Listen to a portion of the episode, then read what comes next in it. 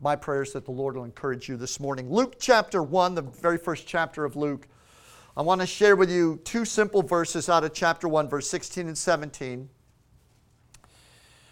And um, this is, in these two verses, a message spoken by the angel Gabriel to the father of John the Baptist, Zechariah, the elderly priest, whose wife Elizabeth, who had been barren, he's now been told by the angel of God, Your wife is going to have a son, and he's going to be the servant of the Lord. And speaking of John the Baptist, so Zechariah says, Well, I, I don't know if I can buy this because have you looked at my, my wife's like, um, you know, she's on Medicare and she's in her 70s, 80s. I don't think we're going to be having kids. And so, but she does have a son. John the Baptist comes forth, and you know he's the forerunner for Christ. So, at any rate, the angel of the Lord is speaking to Zechariah. I've picked this one little excerpt that I've taken out of what he said about John's ministry and I want to key in off of it this morning. Speaking to Zechariah from the, from the angel Gabriel concerning John the Baptist, he says, He will turn many of the people of Israel to the Lord their God. He will go as a forerunner before the Lord in the spirit and power of Elijah to turn the hearts of the fathers back to their children, and the disobedient to the wisdom of the just, to make ready for the Lord a people prepared for Him. There were two primary objectives that God gave John the Baptist in his message that he was to preach in order to prepare a people for the Lord. Those two objectives were to convict rebellious people to embrace righteous wisdom. The phrase the angel of the Lord used with Zechariah was to turn the hearts of the disobedient to the wisdom of the just. And the second objective was to return fathers' hearts to their children. Now, I don't know what had happened in the day and in the culture in the day 2,000 years ago that John the Baptist and Jesus lived in to separate the hearts of fathers from their children. But whatever it was, it was probably not unlike what's happened in our culture today. And so these two things were necessary in order to prepare the society for the arrival of Jesus and his message. I would have come up with maybe other things but the Lord said, These are the two things that need to happen to convict rebellious people to repent and return to the wisdom of the righteous and to return fathers' hearts to their children. Think about it. Perverted values fostered by a spirit of rebellion and bad father experiences are the two main issues that greatly hinder people's ability to receive Jesus. I would say you put those two together, that covers probably about 80 plus percent of the things that keep people from being able to receive the Lord. Twisted up thinking based on a spirit of rebellion that have destroyed and polluted people's thinking so that they're wacky in their worldview. And the other, probably even bigger, daddy issues. I like to call them today, but what it boils down to is the separation of fathers and their children. It is impossible to measure the impact of fathers upon children and on society as a whole.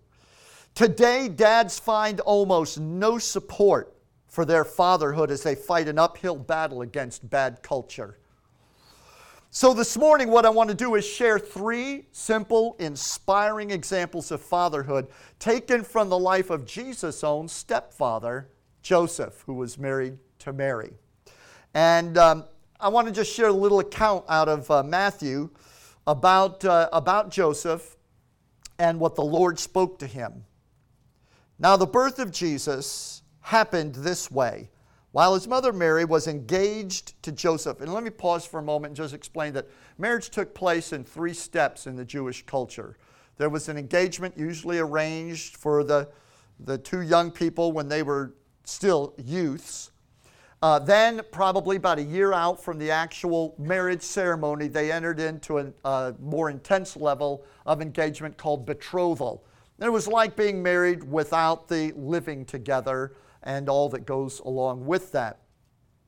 And then, of course, there was the wedding that marked the day that they would enter into married life together. So, Mary and Joseph at this point were betrothed. The wedding plans were set, and they were they in a, a betrothal is very strong covenant compact. It, it, you could uh, you could break a modern marriage easier than you could break a betrothal in those days. Just give you an idea of where Joseph and Mary were at when the angel visited Mary and she was found to be with uh, the Father's um, Son. Hallelujah. The Father of all eternity Himself entering in and, and uh, bringing forth a son in Mary. So the announcement is made to Joseph. We don't know how Joseph found out. We don't know if Mary told him, Oh, I've got exciting news. I talked with an angel, and guess what? I'm pregnant.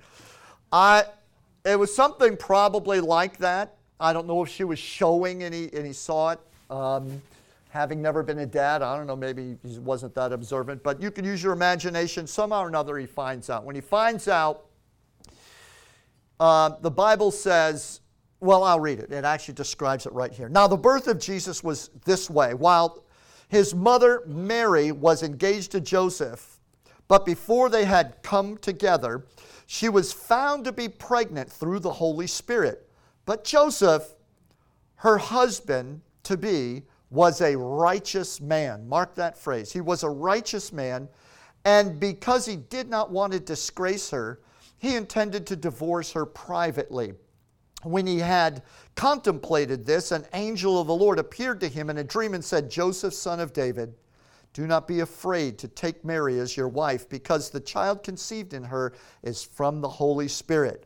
She will give birth to a son. You will name him Jesus, because he will save his people from their sins.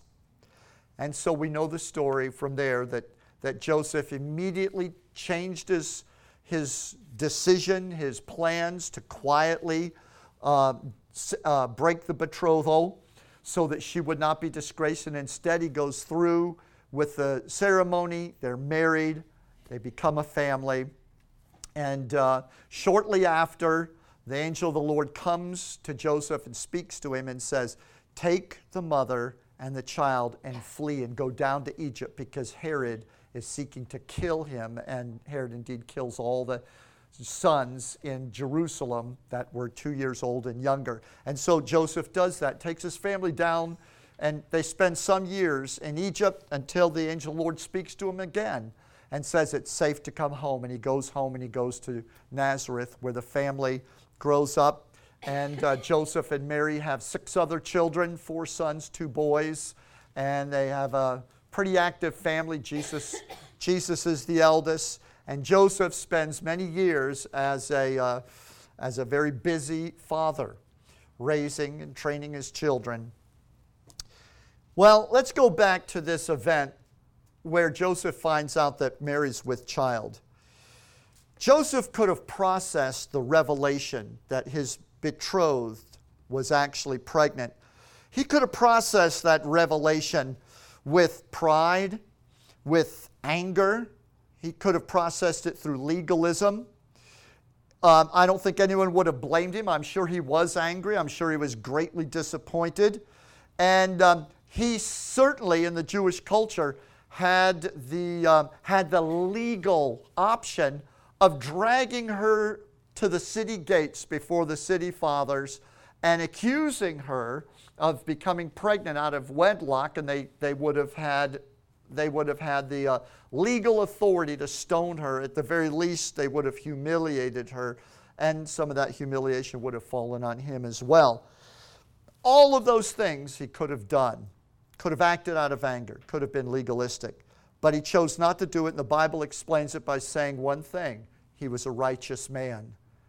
And I want to talk this morning about dads and righteousness. That is one of the features that Joseph had, and it's one of the indispensable features of a truly good dad, a good father.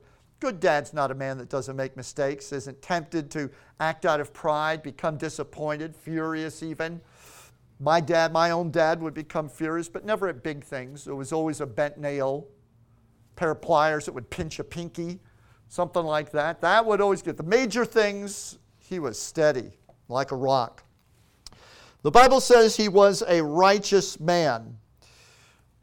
Some father's righteousness and love, and let me just also add, it's obvious that Joseph loved Mary very much, cared for her.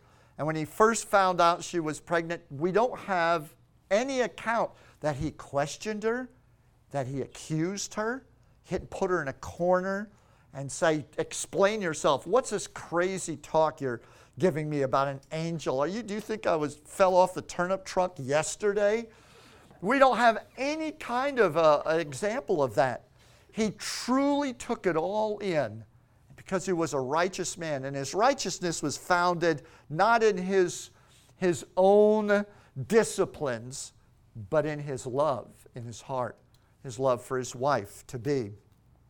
And so he takes it all in and he just settles in and he, he's probably heartbroken but decides to put her away till the angel comes and explains. And when the angel explains to him, he completely adjusts all of his ambitions, all of his dreams, and he decides to go ahead and become the dad he had planned to be, even though his whole life was going to be different. Some fathers' righteousness and love quits where personal disappointments and humiliation enter in. Once their plans get upended, once all their dreams are, are put away, there goes the context for being righteous. And, and all of us have perhaps seen dads like that.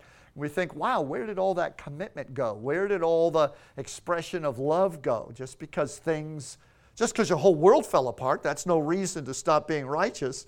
I know it sounds comical, but that's what Joseph was faced with. But in order to lead his family in righteousness, Joseph sets all of his disappointments aside, the loss of his own dreams, and he immediately adapts himself. That is a quality of a great father. He's able to land on his feet and keep being that righteous man, that upright man, even when his own plans and his own world fall apart. Being a good father begins with being a good man.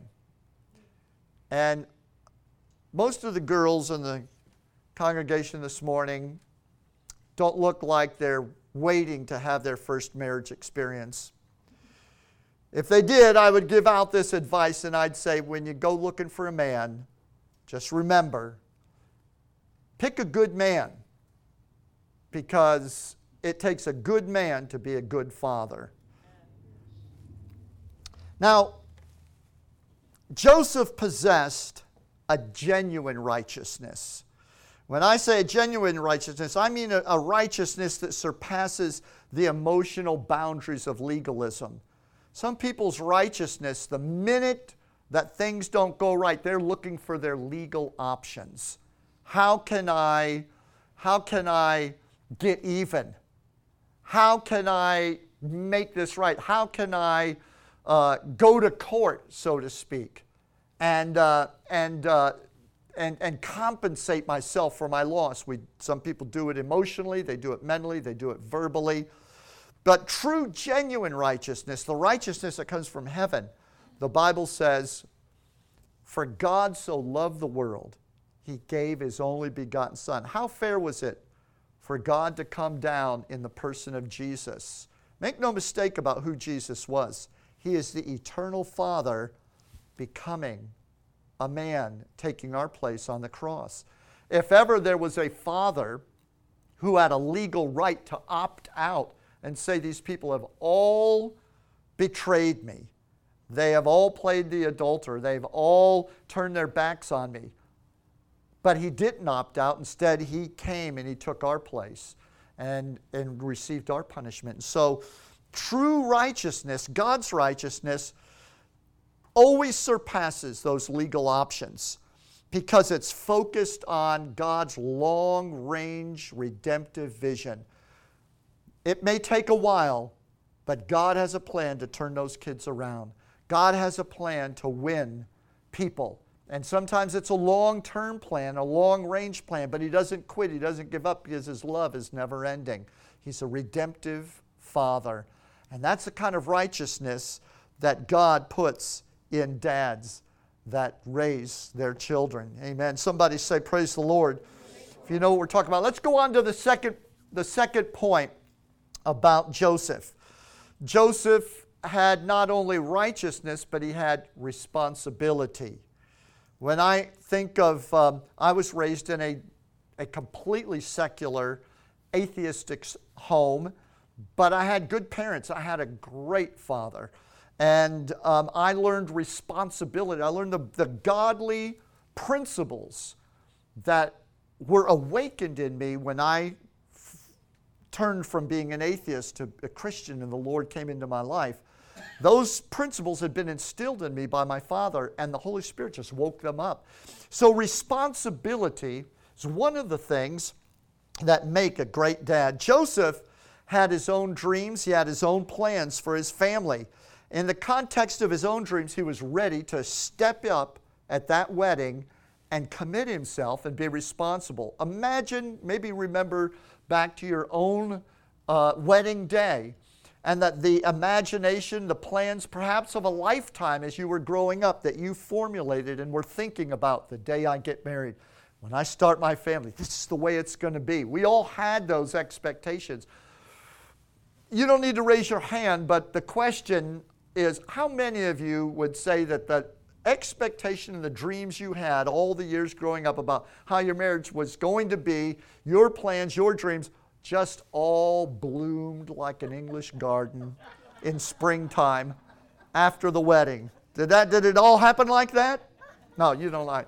All right. So well, Joseph certainly certainly he was ready to take responsibility within the confines of his own dream, his own plans. But his own dream was overruled by a completely different set of circumstances that were forced upon him.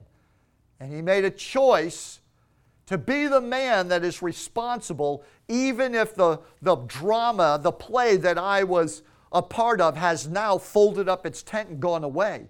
And now I'm standing in a whole new world. It's a whole new play. All, the, all of the parameters have changed. And a lot of guys fold up their tent, and that's the end of their responsibility because that responsibility was tied to a plan that they had, a dream they had. But true responsibility is a deeply planted character, heart, moral issue. And he decided to go forward and be the responsible person in somebody else's dream. Amen. So, many fathers are prepared to be responsible, but only in the context of their own plans. Joseph's responsibility, though, wasn't rooted in himself, it was rooted in God. And when your responsibility is rooted in God, you're able to watch your dreams and plans fold up and still be that, that father, that man. And these, of course, these principles apply to everybody in every situation, but we're, we're aiming them at the dads this morning. Now, I truly believe that Joseph believed that his responsibility as a father was as unto the Lord, that he owed that responsibility to be a father to God. And by owing the responsibility to be a father to God and to perform those responsibilities as unto the Lord, obligates God to be your father and to be your leader. When I, as a as a dad, when I first became a dad, I was way too young to be a dad. But we had planned it. We'd been married a couple years, and our, our firstborn is sitting in the sanctuary this morning. And I, I remember becoming a dad at what? I was 20, I think, 20 years old. And in some ways, I was a very mature 20 years old. And in other ways, I was a very immature 20 year old. But uh, ready or not, like the old game goes, Here I come. Hallelujah. And the one thing I would have to say that really made the difference, and I defer to my daughter, you can talk to her afterwards and get the truth. um, is that I believed I owed to my Heavenly Father, I owed to God my fatherhood towards my daughter and towards my son and, and to my grandsons and, and I want to and granddaughters. And let me say to you this morning, my message is to granddads. You know, today more than ever, grandfathers have a major role in the raising of their, their granddaughters. And uh, so my granddaughters are, I am a dad to my two granddaughters, who I love. Uh, I, I love almost as much as I love my own daughter, but. At any rate, if I knew that those granddaughters were going to be as wonderful as they are, I'd have been nicer to their mother. But the, um, the fact is that we owe that fatherhood, the stewardship of it, the responsibility we owe to God. And when, when a man, um, no matter how frightened or ill, unprepared you feel you are, you say, I am the man. I am here. And let me, let me take it a step farther. I know divorce is prevalent today. I know that many dads are no, not living under the same roof as their kids, but they still have committed to being a dad to their kids, and that's just as important. And, and my hat is off to every dad who's not living under the roof of their children's home, but they are still a father to their sons and to their daughters. They're still there. They, they, they may want to go somewhere else, but they live in the same town. They, they set aside their own dreams, their own ambitions. In, in many ways, theirs is even a much di- more difficult job because they are there committed, altering their lives. Even though the relationship that produced those children may not be the same that it was, their commitment is still there to their children. And they are heroes. They are heroes to those children today. Praise the Lord. So be encouraged. Be encouraged. Hallelujah. Think about it like this our, our God, the Heavenly Father, wasn't living under the same roof. His Son, He was in heaven, His Son upon the earth. But there was the communication, there was that unbroken oneness between them. So he believed his responsibility to be a father was as unto the Lord. He served the Lord through that responsibility. You don't want to tie your responsibility to be a father to your children. Tie it to God because the Lord will never disappoint you. Your kids, you will wake up many mornings if you haven't found this out already. And you feel like, you know, I'm taking my daddy bat and ball and I'm going to find some other kids because I'm through with you guys. So that responsibility isn't based in your children or their behavior, it's based in, in your commitment to the Lord. That's what makes a great father. Joshua in Joshua 24 15 said, As for me and my house, we will serve the Lord. So Joseph was ready to be responsible as the leader, no matter whether he would face humiliation. Think about it. When Joseph agreed that he would take Mary there was no guarantee that the society wouldn't find out that she had been pregnant before they got married. And even though they would have been discreet still, if that information got out, he would have been talked about. He would have been humiliated. He was, he was ready to handle all of that. And his own disappointment did not cause his responsibility to wane. So Dads who, are, who take responsibility for the ch- children, they adapt their time and attention to their children's need for a father. Look, teachers and iPhones can't raise your kids. And their problems aren't going to be solved by counselors or medications.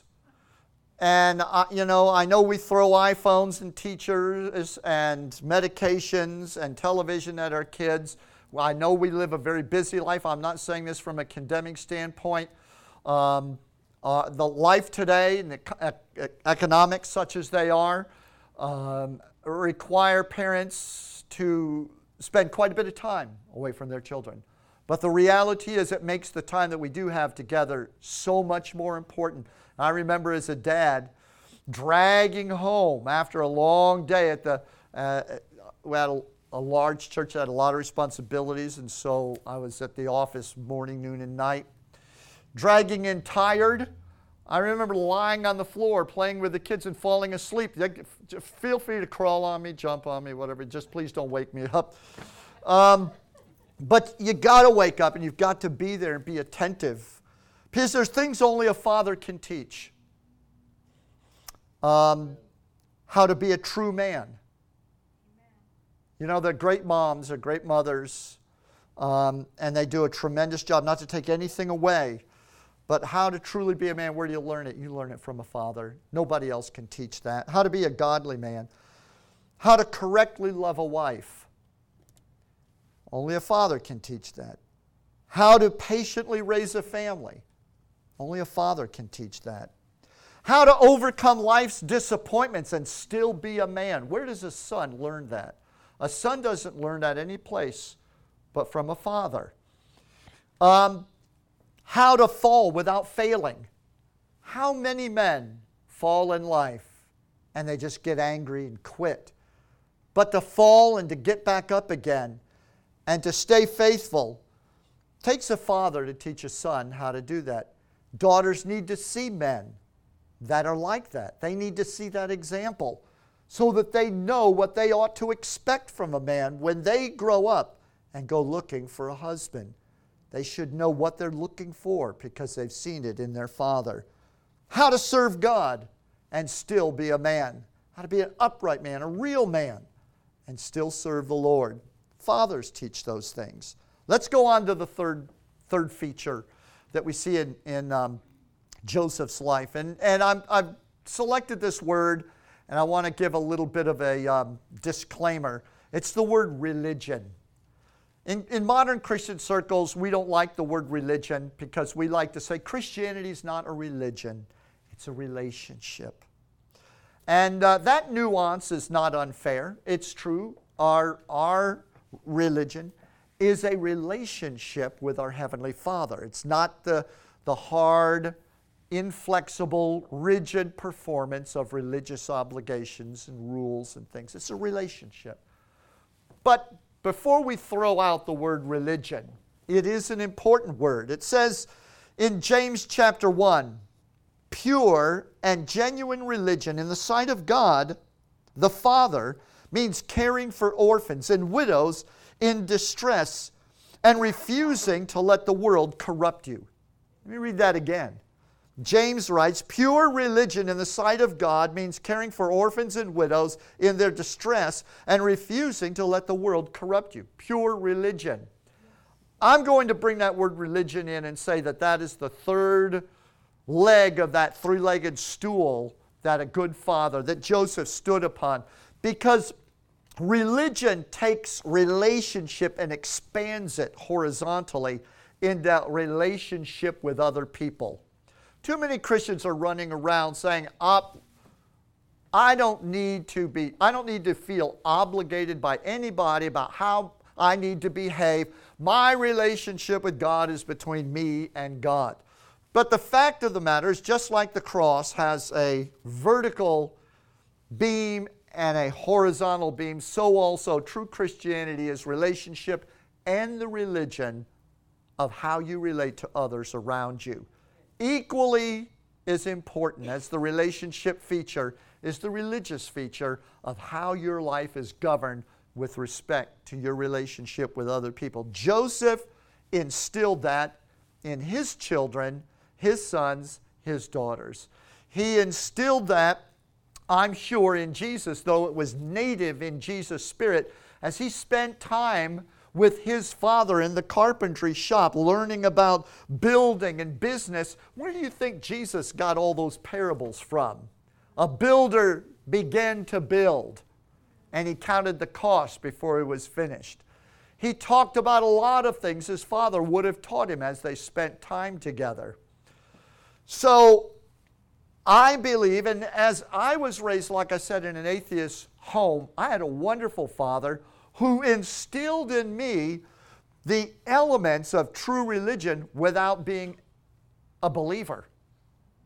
I was the first one in our family to become a Christian. Years later, everybody, every, to this uh, today, everybody's saved. Everybody became a Christian and, and uh, gave their heart to the Lord. I'm so thankful for it.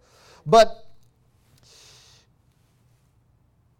the man who wrote those words, pure religion is to visit the widows and the fatherless in their distress and to not let the world corrupt you. That's pure religion. You know who, James who wrote that? You know who he was? He was Jesus' brother. Joseph was his dad also. Where did that concept come from? Joseph taught it to him. Amen. So, Joseph was not just a family provider, he was obviously the spiritual leader of his house. He didn't relegate that responsibility to Mary the mother. He took that responsibility on. It's part of being a leader, is being the spiritual head of your household. Listen, a child is more likely to find a heavenly father in God if he can find something of God in his earthly father. And seeing God in their earthly father is a child's best chance at recognizing God in a heavenly father. A famous pianist was asked one time about being a parent. And this is a quote that, that he gave as an answer Having children makes you no more a parent than having a piano makes you a pianist. Boy, that's true, isn't it, when you think about it? So, being a father requires far more than just having children. You've got to be involved with that piano, don't you? You need to study, you need to learn the feel and how it responds and how to coax those notes out and how to bring them out in an orderly fashion so that they make sense. It's the same thing with being a father. It requires involvement. Everyone say involvement. Involvement, involvement with your children. Listen, if a father is going to be a bridge between his children and God, then God must be a dad to him, and he must be a dad who speaks. Let me make this point because it is critical. It's, if, if fathers have one common that most uh, uh, uh, problem in common that they share it's not communicating with their children so if you're going to be a dad who bridges the gap between your children and god you've got to be a dad who speaks and when you speak you need to communicate belonging in mark chapter 1 the bible says when jesus was baptized at the river jordan the Heavenly Father spoke and said, You are my beloved Son. With you I am well pleased. You see how a father speaks. Dads, you need to be talking. You need to be speaking. You can't leave it to mom to instill love and, and belonging and a, and a sense of connection in your children. Your children need that connection with you. I remember reading a story one time where a, a little girl tried to describe her dad because he would leave in the morning. She never knew where he went, and he'd come home the end of the day, and he never knew what he did. She described him as the light in the refrigerator. She said, We know it's there. Every time we open the door, it's shining. When we close it, we don't know if it's still on and we don't know what's going on. So, Dad, you need to communicate. And, and those words, you are my son, you are my daughter, in whom I'm well pleased. Don't you know that these words move the heart of a child more than anything else? And, and in some ways, from the, from the lips of a father, they can come from no more prominent or life giving place than to come from a father. You are my child, in whom I am well pleased. And they, they instill in the heart of a child a sense of belonging, a sense of connection, no matter where that child may go in life or the dangers that they may face. There's a sense of connectedness. That sense of connectedness and belonging at 63 years old is still burning inside of me because I know I can just jump on the phone and talk to my dad in Arizona. And there, that sense of connectedness is there. I I don't worry, I don't lose sleep about it, but I loathe the thought of the day when he may go to be with the Lord. I know on that day I will feel somewhat alone in this life and in this world. Just that connection is still there, and it means everything to have the dad that lets you know that you matter. And I know that so many of you in the sanctuary this morning did not have a relationship with a dad that made that connection.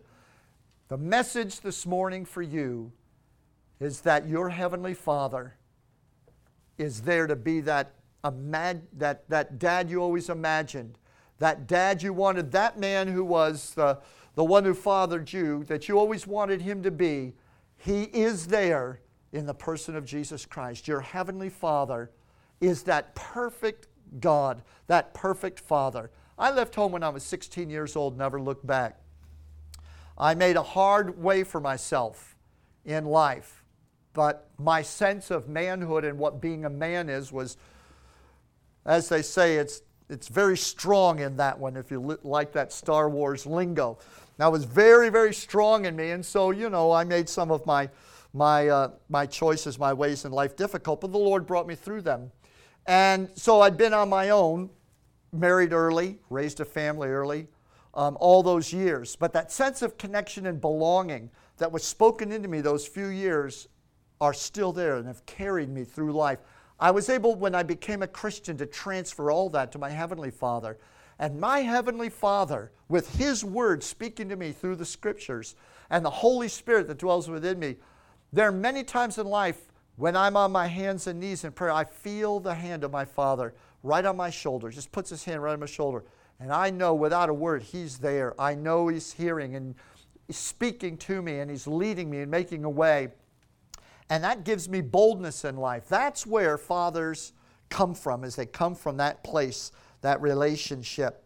So a father who speaks to his children forms that bond of belonging and connection will greatly reduce in them the risk of them going and bonding with destructive people. Your kid could still go out and join a gang. She could still go out and, and, uh, and, and take up with some, some dude, uh, you know, who is, is, is not a good person. But if you've instilled that bond, that connectedness, they always will know what true love and what a true bond really is. And God will speak through that and hold them, pull them back out of the foolishness sometimes. Amen. I know some of you bobbing your heads right now will say, Yeah? Yep, I can testify to that personal experience. Dads, you more than anyone else, and let me wrap this up, you more than anyone else are able to display the wonderful godly blends, the chemistry between faith and responsibility authority and submission, humility and power, fellowship and leadership. A father displays all these wonderful blends, these qualities, and you pass them on to your children. Your children can learn from you how to follow the Lord with dignity through life's hard trials, or how to trust God through life's heavy losses. When you see a father who's been kicked and knocked down, but he will not quit. And he gets back up and trusts God. It's a huge lesson in life. And you'll take that lesson, and with it, you'll hold on to the Lord and turn to Him. Let me finish with this little story, and then I'd like to pray for our dads this morning. A Sunday school teacher was asking her preschoolers to uh, draw pictures of God. And so, as the children were drawing with their crayons, as the class came to a close, they were eager to bring up their pictures and show the teacher their pictures of God. And so, as you might guess, as they began to bring their pictures up of, of rainbows and starry skies or men with big hands and say, Here's my picture of God, towards the end of the period, finally the pastor's daughter brings her picture up and gives it to the teacher. The teacher looks and it's a man with a suit. and uh, so the teacher asks the daughter about the picture with the man with a suit. And she says, Well, I don't know what God looks like, so I drew my daddy instead. And when it really comes down to it, that's what we have in our rearview mirror, or sometimes that's what we have in front of us. When we think about God, we picture God. We think about that, that great father that we had. Now, I want to say thank you to all of the dads and the granddads this morning because I know not a one of you are perfect. We have all made mistakes. Every man goes to his grave with a certain weight of regret on his shoulders. And those regrets begin with number one on the list not, why didn't I go to Ranger School when I was in the Army? I regret that. Or become a Navy SEAL. Or, or why didn't I finish college? Up on that list is something that has to do with your children. That's always number one, sitting up at the top list. Every man goes to his grave with those burdens on his shoulders. So you're not unique um, in that sense of the word. But fathers aren't perfect, but they take those three righteousness, responsibility, and religion, relationship with God, religion. And they walk them out sacrificially before their children, and they pass from one generation to the next. And as John the Baptist said, turn the hearts of the fathers back to the children and ready a generation for the Lord. We so desperately need you today. We need grandfathers, we need dads, we need great grandfathers. And we need to encourage dads not just one day of the year, but every single day.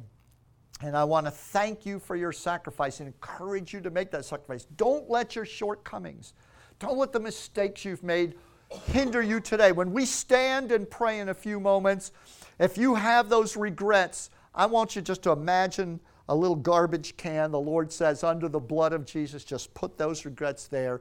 Take the Lord's forgiveness. Know His grace is upon you to walk and to do better.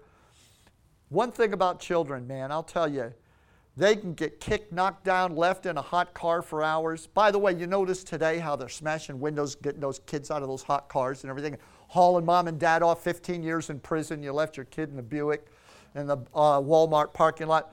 Dude, we were left in the car for like eight hours at least once a week when I was a kid.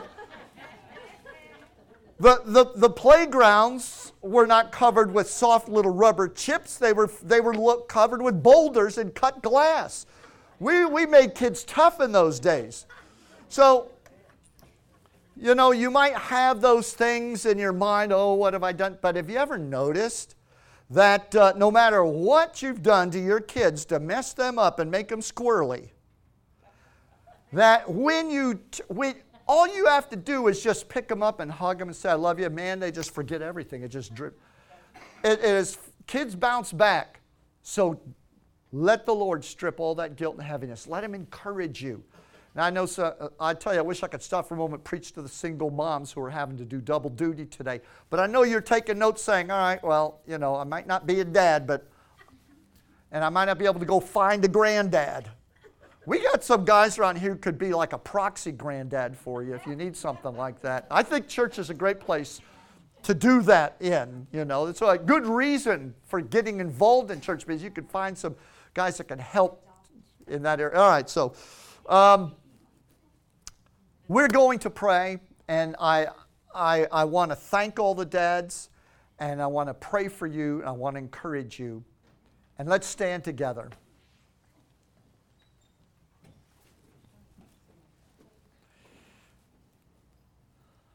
I don't think there is a guy in this sanctuary this morning that didn't raise their hand, except for David over here, to say, that he is a dad. Everybody, all the men in the sanctuary this morning raised their hand and said, I'm a dad. So, would you guys just find a dad? And I want you to do something. Don't feel uncomfortable or anything. This is so important. Find a dad, and I want you to put your hand. If there's two guys, just put your hands on one another's shoulders. Find a dad, put your hand on their shoulders. They've got the weight of the world on their shoulders, and we want to bless them the Bible says we bless people by laying on hands. Come on, guys, let's get together. Erase these aisles. Go find a dad you can support, a dad you can pray over. And we're going to pray. Lord, I thank you for all these men in the sanctuary this morning. Each one of them, Lord, are heroes, potential heroes. And Father, men who have opportunity to do great things in this world. They may not be the great things that will attract the uh, TV cameras and the microphones, but they attract heaven. They attract our Heavenly Father. You look throughout the world to find those who are faithful. I bless these fathers right now in Jesus' name. I ask you to encourage them. And I pray specifically in Jesus' name and pray that any weight of condemnation that Satan may be speaking into their ears or making, uh, making their hearts heavy with would be broken right now. And I command that weight of guilt to come off of your shoulders. I break that yoke off of you and pray in Jesus' name. Lord, let mercy flow. Let encouragement flow on these men. We need them. They have a great work ahead of them. So fill them up this morning with courage, Father God. Touch their hearts in your precious name. Now, before we close, any of you this morning, while you're still there praying, you've never asked Jesus to come and to be the Lord of your life. I want to pray with you this morning if you are ready to make a decision, stop kicking the can down the road. Just like the pianist, you could come to church. You may have spent your life in church, but sleeping in a garage doesn't make you a Ford, and going to church doesn't make you a Christian. Jesus Christ coming into your heart because you've invited Him in as your Lord, that's what causes the Holy Spirit to come into your life. If you've never done that, I want to pray with you right now, right where you're standing or sitting. And if this morning you're one of those people who are saying, Pastor, I'm going to be praying with you and asking Jesus to come into my heart, just slip your hand up and let me see your hand so I know exactly who I'm praying with. Anybody this morning with a raised hand, say, Pastor, I'm going to be one of those that you're praying with today to ask the Lord to come into my life. All right, good. Let's pray. Let's pray this from our heart out loud. Father, I come to you in Jesus' name. I believe you came into the world as the Savior, and I trust you now as the one who has forgiven my sins. Lord, I receive that forgiveness. And I ask you to send the Holy Spirit into my heart. Be the Lord of my life. Lord, my life is a door, and I open it up to you. Come in and be my God be my Lord in Jesus' name. Now, Lord, I pray for everyone who sincerely from their heart prayed that prayer this morning. I pray the Holy Spirit of the living God will fill them that you will bring, Lord, true transformation into their life. That every bondage that Satan has held over their mind, their body, their spirit, Lord, will be broken, and that from this moment on, they will experience transformation. Your word will come alive for them. New hope, Father, will enter in, faith will take hold, and you will lift those burdens and let them know that their name has just now been written in the Lamb's Book of Life and they are yours and they're never again alone in this life, that you are their Lord. In Jesus' name, amen.